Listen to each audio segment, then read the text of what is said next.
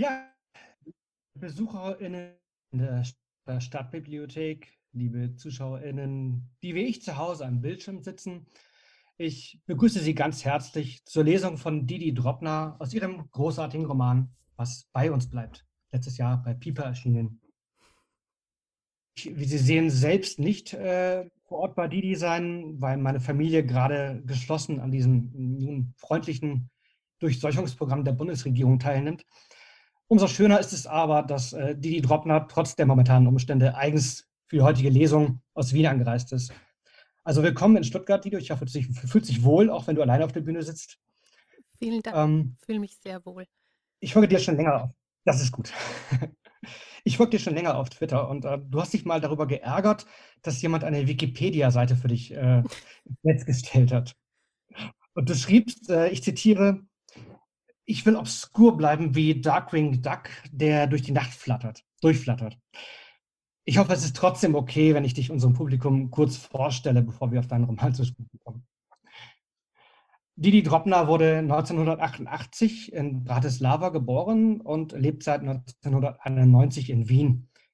Sie studierte Kommunikationswissenschaft und Germanistik, außerdem Sprachkunst an der Universität für angewandte Kunst. Hauptberuflich arbeitet Didi zwar in der IT-Branche, als Autorin wurde sie aber bereits mit äh, vielen Preisen und Stipendien ausgezeichnet, darunter für ihren Debütroman Zwischen Schaumstoff 2014 und für ihren zweiten Roman Als die Kirche den Fluss überquerte, der 2018 bei Piper erschien. Hier und heute soll es aber um Didi Dropners dritten Roman gehen, Was bei uns bleibt. Was bei uns bleibt. Kurz möchte ich was über den Roman erzählen, bevor wir ins Gespräch einsteigen. Ähm, nicht einmal eine Gedenktafel erinnert heute noch an die äh, unterirdisch im Wald versteckte Munitionsfabrik äh, im österreichischen Hirtenberg, in der Didi Dropners Protagonistin Clara im Jahr 1944 freiwillig den Dienst antritt. Zusammen mit hunderten anderen Frauen setzt sie dort Tag ein, Tag aus bis kurz vor Kriegsende aber tausende Patronen zusammen für die Front. Eine harte Arbeit, die Clara aber durchaus mit Stolz erfüllt, zumindest am Anfang. Das ändert sich erst, als gleich neben der Fabrik eine Außenstelle des Konzentrationslagers Mauthausen errichtet wird. Den Arbeiterinnen werden nun Frauen aus dem KZ zugeteilt, mit denen unter brutaler Aufsicht der SS das gewaltige Arbeitspensum noch einmal drastisch erhöht werden soll. Dabei entstehen nicht nur Freundschaften, sondern auch erstmals Zweifel. Am, am Endsieg, an den Clara und ihre Freundinnen noch lange glauben oder glaubten, vor allem aber daran, ob sie eigentlich auf der richtigen Seite stehen oder gestanden haben. Am Anfang von Didi Dropners Roman steht jedoch zunächst einmal eine alte Frau. Clara ist mittlerweile 84 Jahre alt und hat fast ihr ganzes Leben oder ihr ganzes Leben über die Zeit in Hirtenberg und die traumatischen Erlebnisse kurz vor Kriegsende geschwiegen. Selbst gegenüber ihrem Enkel und Ziehsohn Louis hat sie nie darüber ein Wort verloren. Nun aber kurz vor ihrem Tod kann die alte Frau ihre Erinnerungen nicht länger verdrängen. Und bald hat sie keine andere Wahl mehr. Sie muss ihrem Enkel und Ziehsohn erzählen, was damals geschah. Und damit muss sie auch Licht auf ein ja fast vergessenes Kapitel der österreichischen Geschichte werfen. Liebe Didi, dein zweiter Roman, als die Kirche den Fluss überquerte, wird ja gerne als ja, eine Art Coming-of-Age-Roman bezeichnet. Zumindest taucht das immer wieder auf. Ähm, nun habe ich gelesen, äh, dass für dich, noch bevor du äh, den dritten Roman geschrieben hast, dass für dich schon früh feststand, du wolltest diesen Roman aus Sicht einer alten Frau schreiben, die auf ihr Leben zurückblickt. Ähm, was hat für dich diesen Reiz ausgemacht, aus der Sicht einer alten Frau zu schreiben oder vielleicht auch so einen Kontrast zu setzen zu dem, was du vorher gemacht hast? Ähm, das ist eine gute Frage. Ähm, ich wollte ein bisschen das Verhältnis von Erinnern und Erzählen ähm, beleuchten. Ich denke, wir alle haben etwas zu bereuen ob das kleine oder, oder große Dinge sind. Und ähm, ich kann mir vorstellen, dass man vor allem am Ende seines Lebens zurückblickt auf die vergangenen Tage und äh, ein bisschen Revue passieren lässt, was geschah, was man getan hat oder nicht getan hat. Und ähm, diese Perspektive fand ich sehr interessant. Und das, das stand schon lange fest, bevor ich äh, beschlossen habe, über Hirtenberg zu schreiben. Dass ich ähm, diesen Roman über diese Munitionsfabrik geschrieben habe, ist eigentlich purer Zufall, weil ich über diese Geschichte ja im wahrsten Sinne des Wortes ähm, gestolpert bin. Und ähm, dann habe ich beschlossen, äh, die Geschichte von Hirtenberg und den Menschen in Hirtenberg und ihren Schicksalen, die dort verschüttet sind, im wahrsten Sinne des Wortes, mit Hilfe von meiner Protagonistin Clara zu erzählen, die ich symbolhaft ähm, hergenommen habe als, als eine mögliche Figur, die damals gelebt haben könnte. Mhm. Wie bist du auf, auf diese Munitionsfabrik in Hirtenberg gestoßen? Also du hast später gesagt, ähm, dass es gibt nicht mal eine Gedenktafel zu diesem Ort. Bis, Ja. bis ins Jahr 2019 dort Waffen produziert. Aber diese geheime Fabrik, also die vor den Luftangriffen versteckt wurde, von der wissen viele gar nicht. Wie kamst du dazu? Ähm, wieder, das, das, war, das war reiner Zufall. Ähm, ich habe bei meinen Recherchearbeiten in verschiedene Richtungen gearbeitet und bin irgendwann auf Hirtenberg gestoßen und die Munitionsfabrik dort, ähm, die über 160 Jahre lang Munition und äh, Waffen für den Krieg, den Zweiten Weltkrieg, den Ersten Weltkrieg und alle Kriege dazwischen, davor und danach produziert hat. Ähm, und äh, mich hat das wahnsinnig erstaunt, weil Hirtenberg nur 30 Autominuten von Wien entfernt ist und ich noch nie, noch nie davon gehört hatte. Und Mhm. dort diese Fabrik steht, noch heute steht, die tausende Mitarbeiter beschäftigt. Und erst vor kurzem, wie du schon richtig sagtest, 2019 das letzte Rüstungssegment abgestoßen wurde. Ähm, abgestoßen wurde klingt jetzt äh, wie so ein Fachbegriff und bedeutet im wirtschaftlichen Sinne nur, sie haben es verkauft, weil sie haben das Segment verkauft, weil es nicht genug erwirtschaftet hat.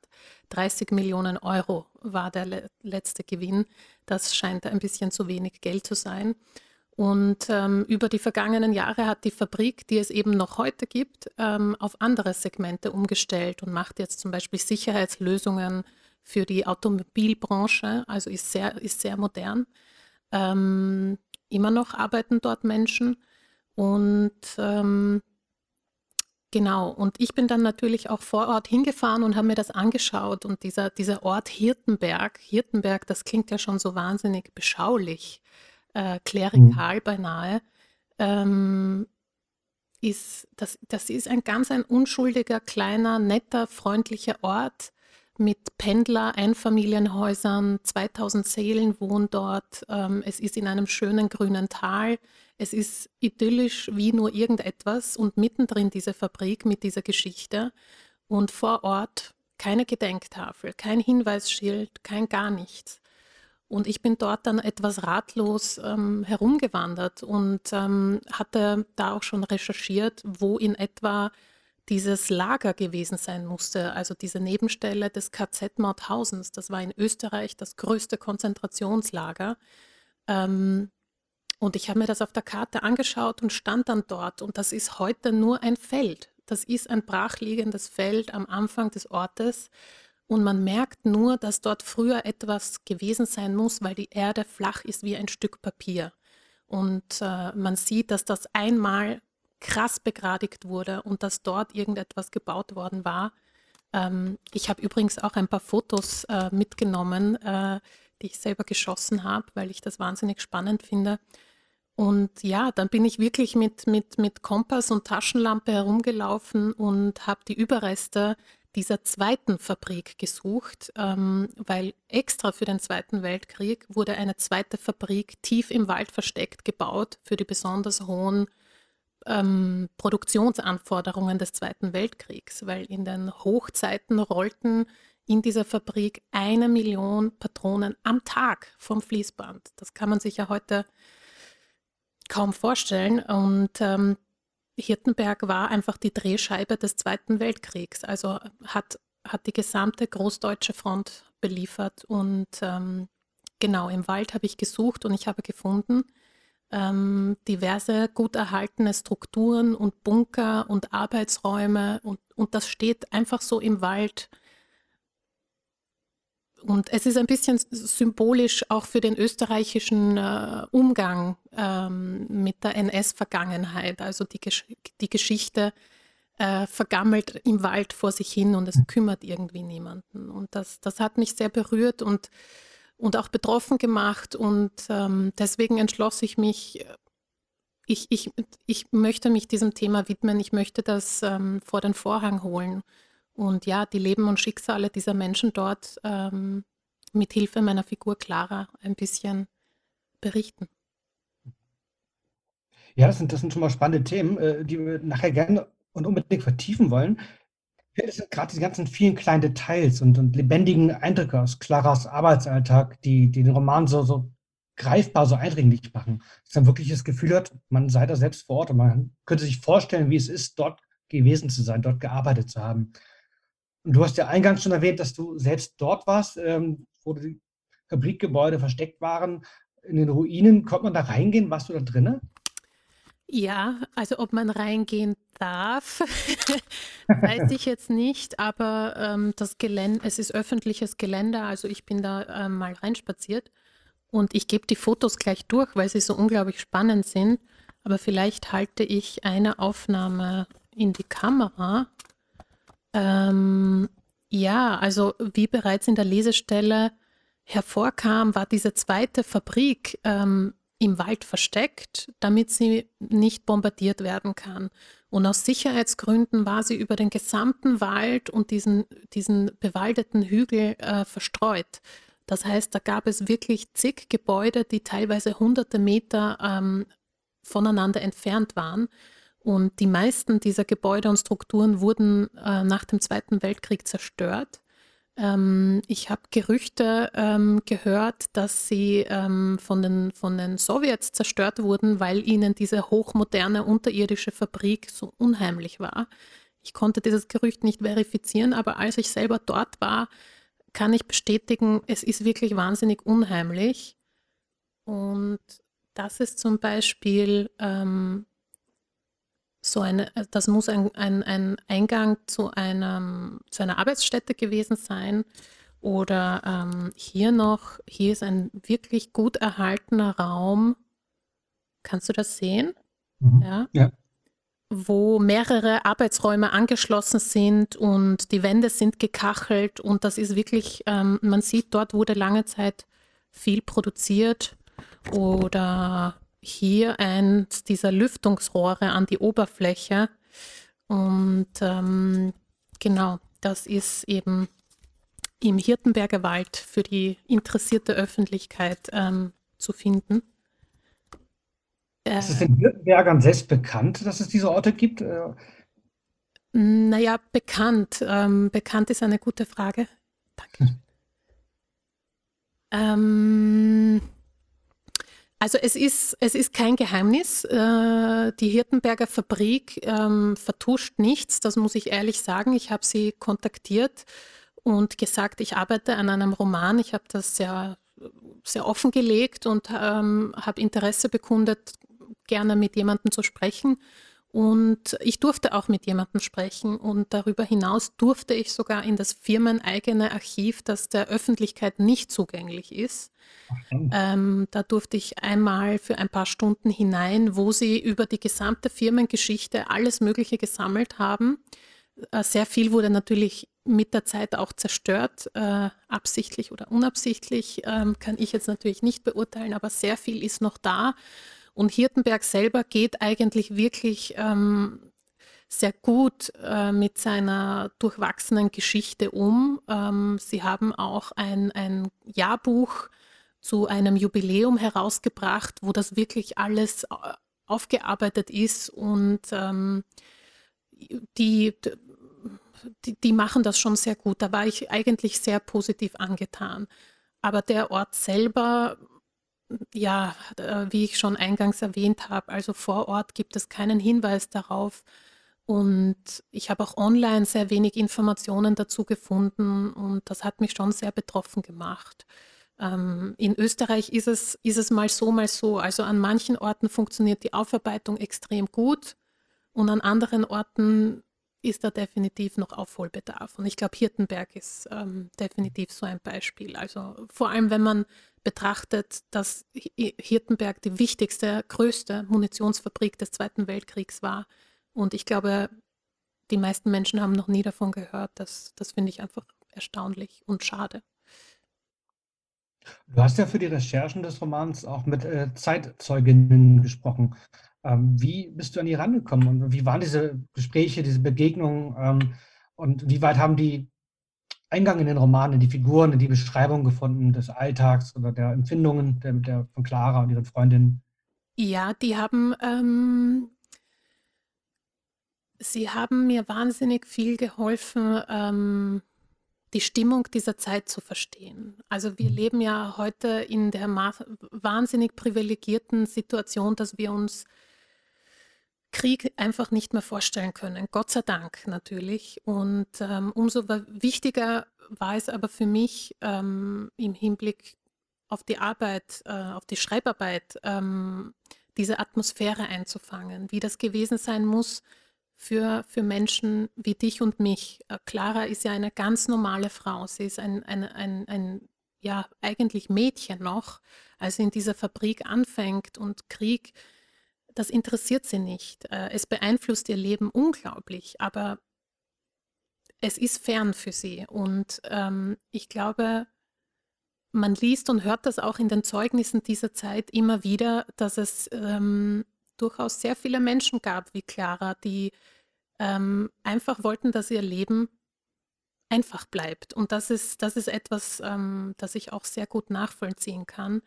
Und um darauf zurückzukommen, deswegen waren die Gespräche mit den Zeitzeugen und Zeitzeuginnen wahnsinnig hilfreich, weil sie natürlich diese wertvollen Einblicke liefern konnten. Und wie bin ich zu ihnen gekommen? Teil, manche habe ich ausgeforscht und manche sind dann zufällig auf mich gekommen. Und das war wieder wie so ein äh, Wink äh, mit dem Zaunfall vom äh, Universum. Ähm, eine, eine ganz kurze Geschichte erzähle ich von einer ähm, tollen Dame aus der Slowakei, die mich äh, über mehrere Städte verfolgt hat, in Anführungszeichen, bis, ähm, bis wir endlich zusammengekommen sind. Ich habe vor vielen Jahren, ähm, da habe ich gerade erst begonnen gehabt, an diesem Roman zu arbeiten, eine Lesereise in der Slowakei an deutschsprachigen Universitäten gemacht. Und am Anfang dieser Lesereise habe ich ein, ein Interview im Radio gegeben wo die Journalistin mir sehr gekonnt äh, rausgekitzelt hat, woran ich arbeite, was für mich sehr ungewöhnlich ist, weil ich spreche eigentlich gar nicht über Projekte, die im Werden sind. Nicht einmal mein Lektor erfährt die längste Zeit, woran ich da eigentlich werke. Und diese Journalistin ähm, hat ihren Beruf aber toll verstanden und hat mir zwei Sätze ähm, eben rausgekitzelt und ich habe gesagt, ich arbeite über diesen Roman äh, ich arbeite an diesem Roman zu diesem Thema Hirtenberg und das Konzentrationslager Mauthausen, Zweiter Weltkrieg und so weiter und so fort. Und dann habe ich auch nicht mehr weiter dran gedacht und bin weitergereist und bin weitergereist und bin weitergereist. Und ähm, an einer Universität, äh, wahnsinnig tief im Osten des Landes schon, äh, mache ich mich gerade zur Lesung fertig. Das war circa so wie hier. Ich saß dann schon am Pult. Plötzlich geht die Tür auf und eine, eine sehr erboste Professorin stürmt auf mich zu. Ähm, kommt her, sagt, sind Sie diese Didi Drobner? Und ich sage, ja. Und sie knallt mir ein Post-it auf den Tisch und sagt, diese Dame hat versucht, sie telefonisch zu erreichen. Sie hat das gesamte Institut den ganzen Tag telefonisch ähm, ja, terrorisiert, hat sie nicht gesagt, aber äh, es lief darauf hinaus. Und ich war ein bisschen ratlos, weil ich, mir sagte der Name nichts, ich kannte diese Person nicht und eigentlich ist es auch nicht meine Art, wildfremde Leute zurückzurufen. Ähm, und ich habe es dann aber irgendwie trotzdem gemacht und es stellte sich heraus, dass das die Tochter ähm, eines äh, ähm, Arbeitslagerüberlebenden war, nämlich äh, eines Mannes, der ins KZ Mauthausen äh, deportiert wurde aus der Slowakei und ähm, dort wirklich äh, grausliche Dinge überlebt hat und das alles in sein Tagebuch niedergeschrieben hat. Und ähm, seine Tochter Sonja heißt sie. Ihr, ihr, war das ein unglaublich großes Anliegen, dass, das, ähm, dass sie dieses Tagebuch an mich weitergibt. Und ähm, wir haben dann öfter telefoniert und wir stehen im Briefkontakt, äh, weil ähm, das bei dieser Generation natürlich eher so läuft. Und sie hat mir diese, dieses Tagebuch zukommen lassen und das war natürlich unglaublich berührend und bewegend und natürlich auch wahnsinnig hilfreich, weil das wirklich ähm, ja die wahre Geschichte dieses Mannes äh, aus genau diesem Konzentrationslager war. Also nicht aus dem Hirtenberger, aber aus dem aus dem ähm, Hauptlager äh, Mauthausen. Und ähm, ja, das war eine sehr schöne, sehr menschliche Begegnung. Wow. Reiner, reiner Zufall eigentlich. Die hat das zufällig im Radio gehört und ja. Wie liest man so ein Tagebuch? Ich stelle mir das ganz schwierig vor, so etwas Intimes, so einen Einblick zu bekommen in so, in so eine schwere Zeit, äh, solche, diese Erinnerungen zu lesen. Das macht ja was mit einem. Ja, ähm, also es war natürlich hoch emotional. Also ich habe sogar jetzt Gänsehaut, wenn ich darüber spreche. Ähm, man liest es mehrmals und jedes Mal eröffnet sich irgendwie eine neue Dimension und man kann das gar nicht fassen, dass, dass diese Person diese schrecklichen Dinge ähm, erlebt hat und überlebt hat, Gott sei Dank. Aber man bekommt wirklich einen Eindruck, wie schrecklich ähm, es gewesen sein muss. Also nur das Echo eines Einblicks, wie schrecklich es gewesen sein muss. Aber wahnsinnig spannend natürlich. Mhm. Das macht ja auch was mit Clara, dieser Eindruck, den sie äh, erhält. Ähm, Im Laufe des Romans, am Anfang ist sie ja noch relativ stolz, äh, eine Patronenfrau zu sein. Sie hat jetzt ein, sie hat ihre Essensmarken, hat ein halbwegs normales Leben, eine gewisse Normalität, die sie erreichen konnte dadurch, ähm, hat ihre Freundin. Es ist ein hartes, ein bärliches Leben, aber sie führt es und ist erstmal sicher, soweit es unter Beschuss ähm, oder drohendem Beschuss möglich ist. Aber es ändert sich trotzdem etwas, als neben dieser Fabrik ähm, diese Außenstelle des Konzentrationslagers Mauthausen errichtet wird und plötzlich diese Zwangsarbeiterinnen in der Fabrik auftauchen, die ihnen zur Seite gestellt werden und diese zunächst zaghaften Freundschaften entstehen. Und sie sieht, wie diesen Menschen Unrecht getan wird, wie sie behandelt werden. Vor ihren Augen, mitten mit der Fabrikhalle werden Frauen zusammengeschlagen. Ist das dieser Widerspruch, der dich vielleicht auch an der Figur reizte von der Clara? Also die Frage, wie lange kann Clara für sich selbst rechtfertigen, was da um sie herum passiert? Dieses, dieser Wunsch nach Normalität, den sie eigentlich verspürt, wie lange kann sie den aufrechterhalten? Ja, ähm, das ist gut, dass du das ansprichst, ähm, weil das habe ich beim Schreiben tatsächlich als einen der schwersten ähm, und herausforderndsten ähm, Punkte empfunden. Weil ähm, ich habe Clara nie als Täterin begriffen, aber auch nicht als Opfer. Und trotzdem ist sie auf eine bestimmte Art und Weise beides. Und ich glaube, das ist so symptomatisch für diese gesamte Zeit.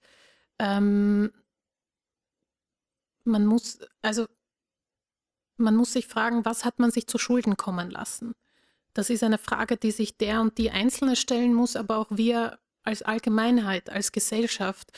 Und es ist wahnsinnig schwer zu beantworten. Es ist nicht immer alles klar. Es, es, es, es gibt sehr viele Grautöne.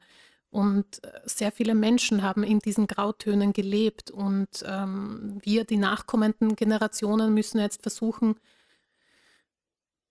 daraus irgendwie zu lernen und, und, und wichtige Schlüsse zu ziehen, äh, damit diese Sachen natürlich nie wieder passieren können. Und ähm, rückblickend, also 75 Jahre später, ähm, zu versuchen, in so einer Perspektive zu schlüpfen, fand ich wirklich extrem schwer und extrem herausfordernd, auch weil es mir wirklich wichtig war, ähm, dass ich alle Figuren in diesem Roman der wirklich in weiten Teilen sehr stark ähm, an den historischen Vorkommnissen orientiert ist, weil ich das ganz unbedingt extrem respektvoll machen wollte. Also ähm, ja, es, es war schon sehr herausfordernd. Ich finde es dir aber ganz großartig gelungen, weil Clara so als Figur so, glaube ich, sie ist glaubhaft und, und, und, man kann nachvollziehen, warum sie handelt, wie sie handelt, warum sie denkt, wie sie denkt und ähm, ich finde, sie sehr, sehr schlüssig, auch äh, als alte Frau. Ich finde, diese, Entwicklung von ihr, das ist unglaublich nachvollziehbar. Ähm. Aber was auch ein ganz wichtiges Thema, finde ich, äh, in diesem Roman ist, ist ähm, Thema Frauen im Krieg. Ähm, Krieg wird in der Literatur, im Film, in der Kunst ja zumeist aus Männerperspektive erzählt. Frauen wird dagegen oft nur die, die Rolle des Opfers, der Opfer, der Zurückbleibenden ähm, zugeschrieben. Dabei war es ja, dann der Roman zeigt ja eigentlich, wie es wirklich war, dass gerade in den letzten Kriegsjahren diese ganze Kriegswirtschaft ohne Frauen gar nicht aufrechtzuerhalten gewesen wäre. Ähm, selbst dieses KZ, diese Außenstelle, ist ja auch eine Besonderheit, dass da praktisch nur Frauen waren. Ich glaube, 400 Frauen. Ähm, ähm, war das wichtig für dich, diese, diese weibliche Perspektive im Krieg, im Zweiten Weltkrieg zu beleuchten? Ja, gut, dass du das ansprichst. Das stimmt. Das war wirklich ähm, auch eine treibende Motivation ähm, beim Schreiben. Äh, mir ging es die längste Zeit so, wenn ich ähm, an den Zweiten Weltkrieg gedacht habe, dachte ich irgendwie automatisch immer an Männer. Äh, mhm. Soldaten, Piloten, Befehlshaber, Politiker. Männer, Männer, Männer, Männer. Und ähm, die Rolle der Frauen ähm, ist irgendwie historisch ein bisschen untergegangen. Also in, in, in, in, in der Vermittlung, was damals geschah.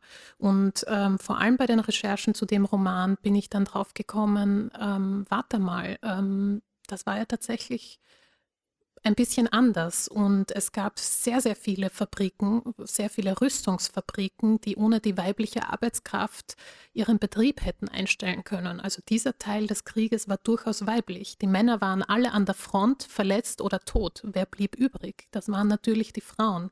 Und ähm, sehr spannend fand ich, dass es damals auch ähm, sehr viele äh, Ingenieurinnen schon gab, aber natürlich auch einfache Arbeitskräfte wie Clara ähm, die dann durch die Arbeit auch zu Fachkräften wurden. Ähm, das war die eine Seite und die andere Seite, die du schon angesprochen hast, war ähm, natürlich, dass es wenige Lager gab, die ähm, rein weibliche Häftlinge hatten. Ähm, und es gab noch weniger Lager, die rein weibliche SS-Aufseherinnen hatten.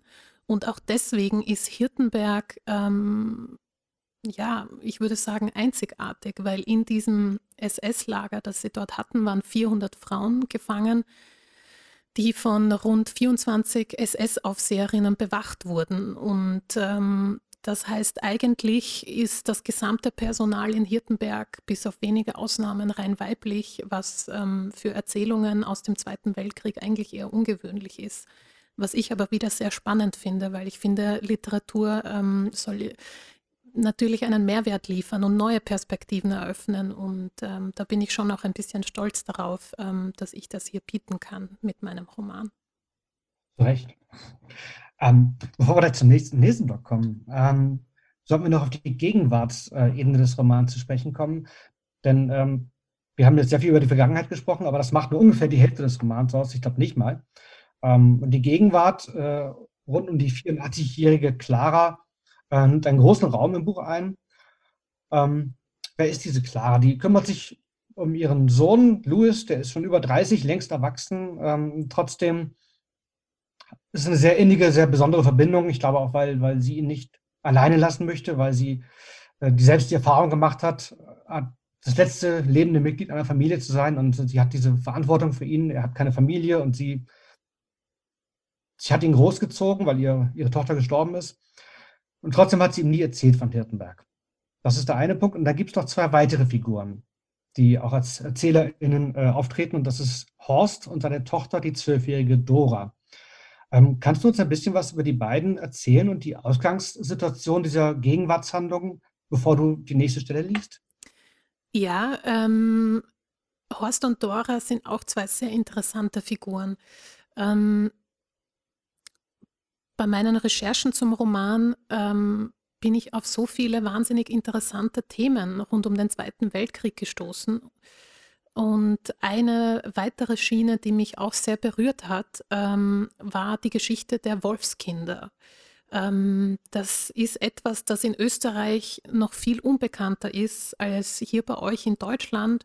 Äh, hier gab es dann in den 80ern und 90ern eine große Welle der Aufklärung ähm, dazu.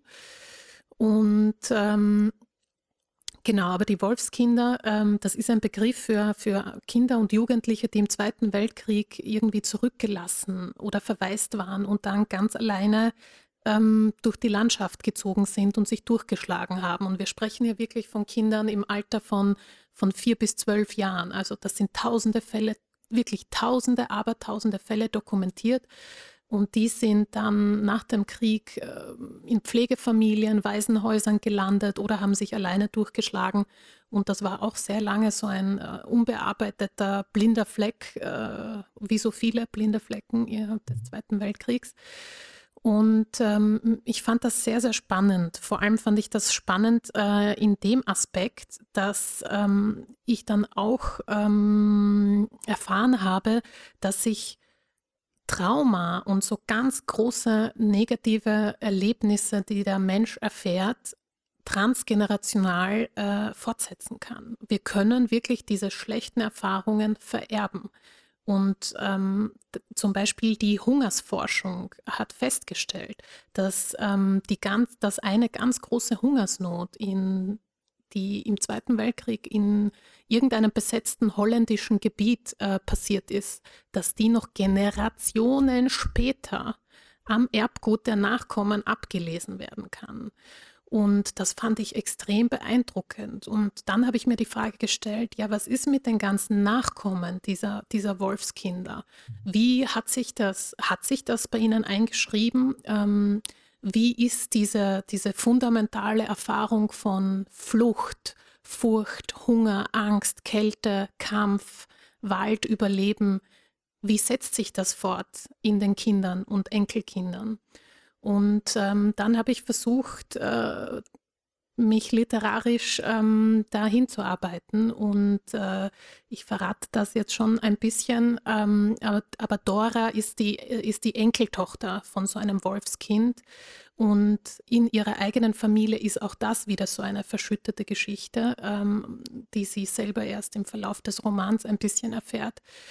Und ähm, genau, und die Dora stelle ich eben der Clara ein bisschen an die Seite und, und, und diese über 80-jährige ältere Frau und dieses zwölfjährige Mädchen, die begegnen sich und erkennen sich irgendwie gegenseitig wieder, weil sie beide eben so, weil sie beide versehrt sind vom Krieg auf unterschiedliche Art und Weisen. Und das äh, fand ich persönlich sehr, sehr schön und ich mochte diese beiden Figuren sehr gerne. Um, ähm, wir wollen ja nicht zu viel verraten äh, weiteren Verlauf des Romans. Aber so viel kann man, glaube ich, schon sagen, dass die Clara sich irgendwann gegenüber ihrem Sohn Louis öffnen wird und über ihre Vergangenheit in Hirtenberg erzählen wird. Sie besuchen den Ort auch nochmal ähm, und stellt sich damit auch ein bisschen ihrer eigenen ja, Schuld, ist vielleicht so hochgegriffen, aber zumindest ihre Verstrickung in diese Vergangenheit. Ähm, du hast bei Twitter einmal eine Amazon-Rezension zitiert, in der es hieß, ich wusste gar nicht, dass es in Österreich auch Lager gab. Ähm, Du hast es ja vorher auch schon manchmal anklingen lassen. Hat in deinen Augen auch Österreich ein Problem, äh, sich mit seiner Vergangenheit auseinander, auseinanderzusetzen und, und die eigene Schuld, die eigene Vergangenheit aufzuarbeiten? Ähm, dass du mir meine Twitter-Postings äh, immer unter die Nase reibst. Ähm, aber ja, das habe ich getwittert, weil mich das extrem betroffen gemacht hat. Ja. Ähm, normalerweise versuche ich Rezensionen, äh, also vor allem auf Amazon nicht zu lesen, aber da habe ich mal ein bisschen gelesen und das war das Feedback ähm, von einer Leserin, dass sie meinte, ihr war das bisher nicht bewusst gewesen, dass es auch in Österreich Lager gab. Da habe ich erst einmal schwer schlucken müssen und ähm, konnte das nicht glauben aber ähm, regelmäßig ähm, durchgeführte Studien in Österreich äh, zeigen, dass äh, vor allem die jüngeren Generationen immer weniger ähm, mit diesen Begriffen des Zweiten Weltkriegs etwas anfangen können und dass hier die Wissenslücken oder auch die Vermittlungslücken ähm, immer, immer größer werden. Und äh, das ist natürlich tragisch. Und ähm, genau dagegen gilt es zu arbeiten, egal wie, weil das natürlich ein, ein sehr großes Erbe ist, ähm, das ähm, Deutschland und Österreich teilt. Und ähm, dazu muss man stehen und dem muss man sich stellen und das muss man aufarbeiten. Und ähm, ja, also äh, da, da ist schon noch was zu tun umso wichtiger, dass das dann in Büchern wie, wie jetzt deinem oder jetzt, ich habe jüngst auch äh, Dunkle Blumen von Eva Menas gelesen, das auch sehr großartig gefallen hat, der sich auch ganz ähnlichen Themen widmet, äh, dieser unaufgearbeiteten Vergangenheit. Ähm, Ja, das macht umso wichtiger, diese diese literarische oder künstlerische Bearbeitung. Ähm, die in deinen ersten beiden Romanen gab es bei aller Tragik ja auch immer komische Momente. Es ist im Fokus standen vor allem Figuren am Anfang ihres Erwachsenenlebens. Dein 3. Roman, „Was bei ihr bleibt“ ähm, „Was bei uns bleibt“, Entschuldigung, ist da ein kleiner Bruch. Der Roman ist sehr ernst, sehr schwer. Ähm, würdest du sagen, das liegt vor allem an dem Thema, das du gewählt hast, oder war das für dich auch eine bewusste Entscheidung, dich da ein Stück weit als Autorin auch neu zu erfinden?